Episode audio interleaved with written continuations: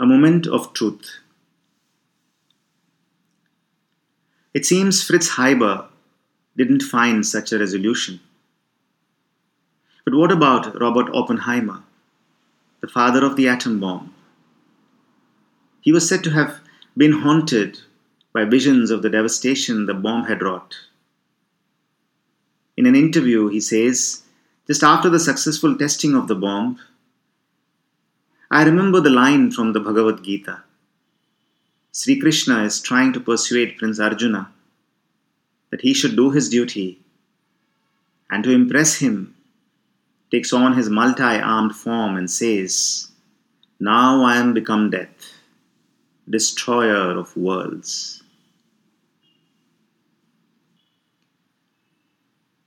Around 500 kilometers from Takshashila is a place in the present day state of Haryana in India called Kurukshetra.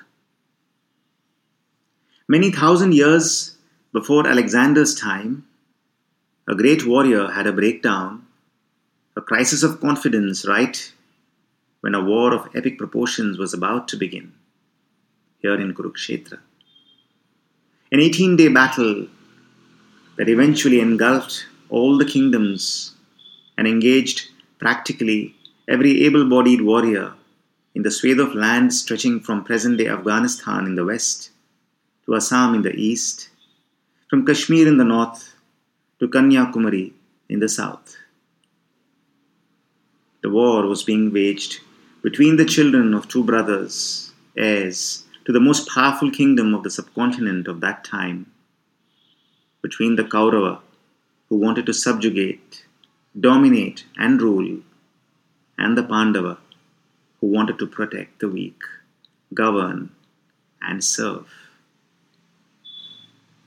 This was a war between cousin brothers who had grown up together in the royal estate, and this was going to be a fight to the finish.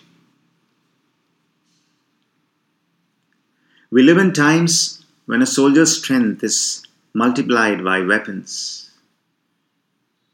the Mahabharata war was fought in an age and time when a weapon's power was magnified by the mental powers of the warrior, and its destructive potential was controlled by his wisdom or the lack of it. And so there were many great warriors with great mental powers, and the best among them was also the wisest one. It was the yogi Sri Krishna. And he chose to play a non combat role. He became the charioteer to Arjuna, who was among the greatest warriors of his time. As one of the most brutal wars in human history unfolded, at its heart was the story of a guru and a student, which Oppenheimer was referring to. Because as the armies arrayed against each other in ground zero in the historic battlefield of Kurukshetra, as the war conches were sounded to herald the commencement of the war. Arjuna was far from the warrior who was there to make a difference. Seeing many of his friends and relatives assembled for battle, he loses his appetite for the battle he tells his charioteer and dear childhood friend Sri Krishna. My limbs quiver, my mouth dries up, hairs are standing on end. My bow is slipping from my hand. My skin burns, unable to maintain composure. My mind reels, O Krishna. I can only see misfortune ahead unbecoming of even a minor warrior. He laments in this vein for a while and says finally, Rather than wage this pointless war, I would prefer it if they killed me unarmed and unresisting in battle. So saying, he puts down his weapons and sits on the seat of his chariot. Arjuna had fought thousands of battles and won all of them. Why suddenly this weakness of spirit in a world beating warrior? Where did that come from? Wasn't his training complete? Of course, his training was not just the most thorough, but among the princes, it was Arjuna who got to learn every piece of knowledge, every secret move that the ace teacher of combat, Dronacharya, knew. When Arjuna was still a student prince, one among the many princes of the ruling clan who trained with the premier teacher of warfare of that time, Acharya Drona, Arjuna was a prodigy among the princes. As little children, in their first test in archery, all the boys were given a target to shoot. A fish hung high on a tree. When the boys took their position, Dronacharya would ask, What target do you see, my child? It is said, all with the exception of Arjuna saw everything from the colors of the wooden fish, the flowers on the tree, the monkeys swinging about. Arjuna only saw the eye of the fish, and his arrow found its mark. It was in this moment Dronacharya had promised to make him the world's topmost archer. What was the reason then that Arjuna, the great hero, the top archer, becomes such a lump of clay? Sri Krishna, who knew Arjuna inside out, responds not as a friend this time, but in a completely different tone. From where did this dangerous weakness of spirit come upon you? This unwarrior like lament. It's a disgrace to your reputation. And if you think this will lead to happiness, you're mistaken. And then he lashes out with great ferocity Yield not to impotence, it does not befit you. Cast off this weakness of heart. Stand up and be the scorcher of foes. Sri Krishna was using these words to sting Arjuna, who was by now just a mound of passivity, full of self pity. Arjuna counters as if the words had already formed on his tongue. How can I kill my elders who are worthy of being adored? Better to beg than to kill my teachers of what use is a life of enjoyment stained with blood? I can't make out which is better, them slaying us or us slaying them. He goes on in this vein. But by now, Sri Krishna was just waiting for the harsh barbs he had shot to take effect. He knew his friend well, and so finally, exhausted, with all the wailing and lamentation, Arjuna surrenders. He says with a measure of realization of what he is doing My heart is overpowered by the taint of pity, mind confused as to what is duty. Tell me decisively what is good for me. I'm a student. Please instruct me. What is the right course?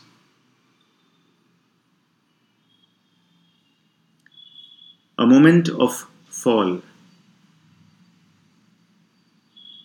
What could be the reason such an accomplished warrior, a world beater, could be so confused precisely at that very moment of the commencement of the most important battle for his life, for which he trained all his life? What could be the reason that he drops his weapons Once, a young hunter from the forest dwelling tribes who went by the name Ekalavya, lean, powerful, and alert as a black panther at the peak of its prowess, approached Dronacharya and asked to be his student. As was the tradition of that time, he had brought with him a token offering, and they were impressive. He had hunted down two fully grown wild boar and had carried one on each shoulder. His ripped, wiry frame easily bearing the entire weight. Dronacharya was impressed. His credentials were excellent, but he refused him, saying he taught only royalty. But he blessed him. And in those days, a mere blessing from an accomplished teacher meant a lot. Some months later, the prince were out on a hunt when they heard a dog barking incessantly in the forest. They were irritated and tried to shoot it, but it eluded them. This went on for a while, frustrating the princess. Suddenly, the sound of barking stopped, and the princess sensed something must have happened to it. When Arjuna and the rest found the dog, they saw that six arrows had been shot at the dog in such a way that they had stitched its mouth shut. This kind of speed and precision was beyond the imagination of the princess. Who is your teacher? Acharya Drona, said the lad. Disturbed, angry, feeling betrayed, Arjuna complained to Dronacharya in a manner most unbecoming of a warrior. You said you would make me the best. We don't know why Dronacharya didn't admonish Arjuna and exhort him to work harder and drop his insecurity. Or why didn't he create a process by which his student would have been forced to evolve. Maybe his expertise was only in combat training, or maybe he didn't want to displease a prince. And it seemed to him that if he, if he didn't act, Arjuna, the skin of the ruling dynasty, would never recover from this shock. Besides, he had given him his word. He summoned Ekalavya. Ekalavya took them to a clearing in a dense part of the forest where he had created a clay sculpture of Dronacharya. With this image as his witness, he practiced daily. Dronacharya was awed by this boy, but he couldn't show it. He blessed Ekalavya and then asked for his Guru Dakshina, his fees. Such was the teacher student tradition of that time. A teacher took care of all the needs of his students. No fee was charged. And on graduation, the teacher could ask the student for anything. And what a wise teacher asked had a deeper significance for the student. Dronacharya asked Ekalavya for his thumb waiting to see if Arjuna would object to it. Arjuna was happy with the arrangement, as this would rule out Ekalavya from ever wielding the bow and arrow with mastery. Ekalavya cut the thumb of his hand without a moment's hesitation. For one who has mastered the skill at wielding his weapon, a master archer or swordsman yearns for a situation but he can be tested for his skill as well as his character. For Arjuna, this was a fall moment, but for Ekalavya, this was the culmination of his journey as a warrior. He had proved his skill.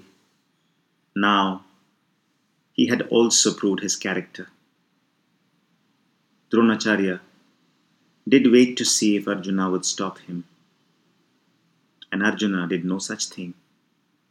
In the process, he had become a willful perpetrator of deceit. This was against the warrior spirit.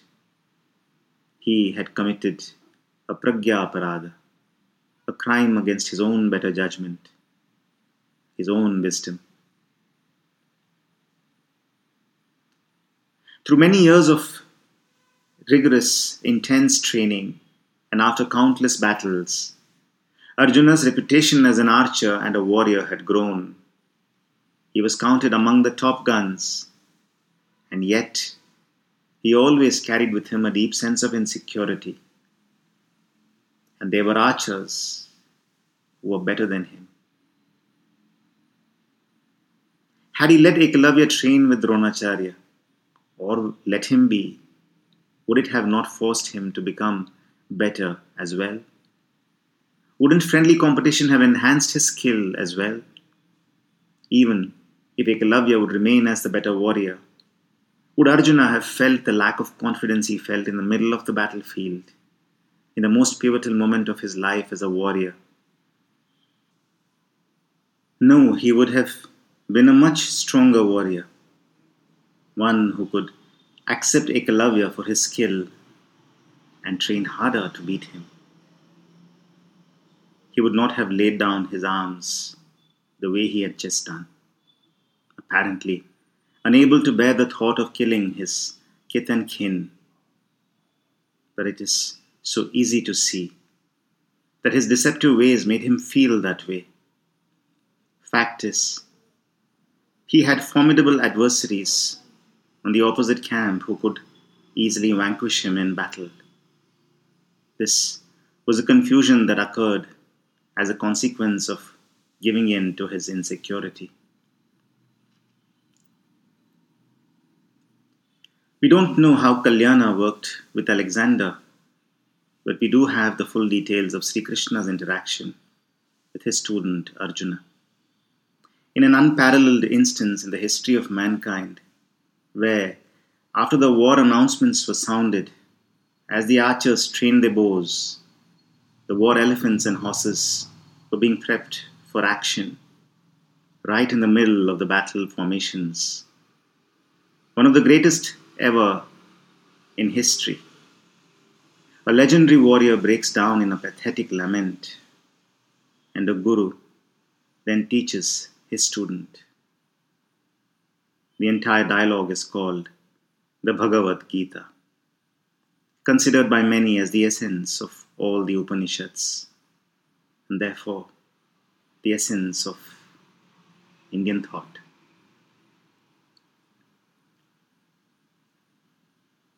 While the Gayatri Mantra was a healing chant given to the world by Rishi Vishwamitra after having healed from his own Pragya Paradha, here, we see a whole way of life given, a whole cosmology explained on how to live a spotless life. And as we fight the many battles of our life, here we can see how a troubled soul learned to confront his demons and be the warrior he was born to be. So before we analyze Pragya the effects of our crimes against wisdom in these times of pandemics. Let's catch some action after this conversation had happened. Let's enter the battlefield of Kurukshetra.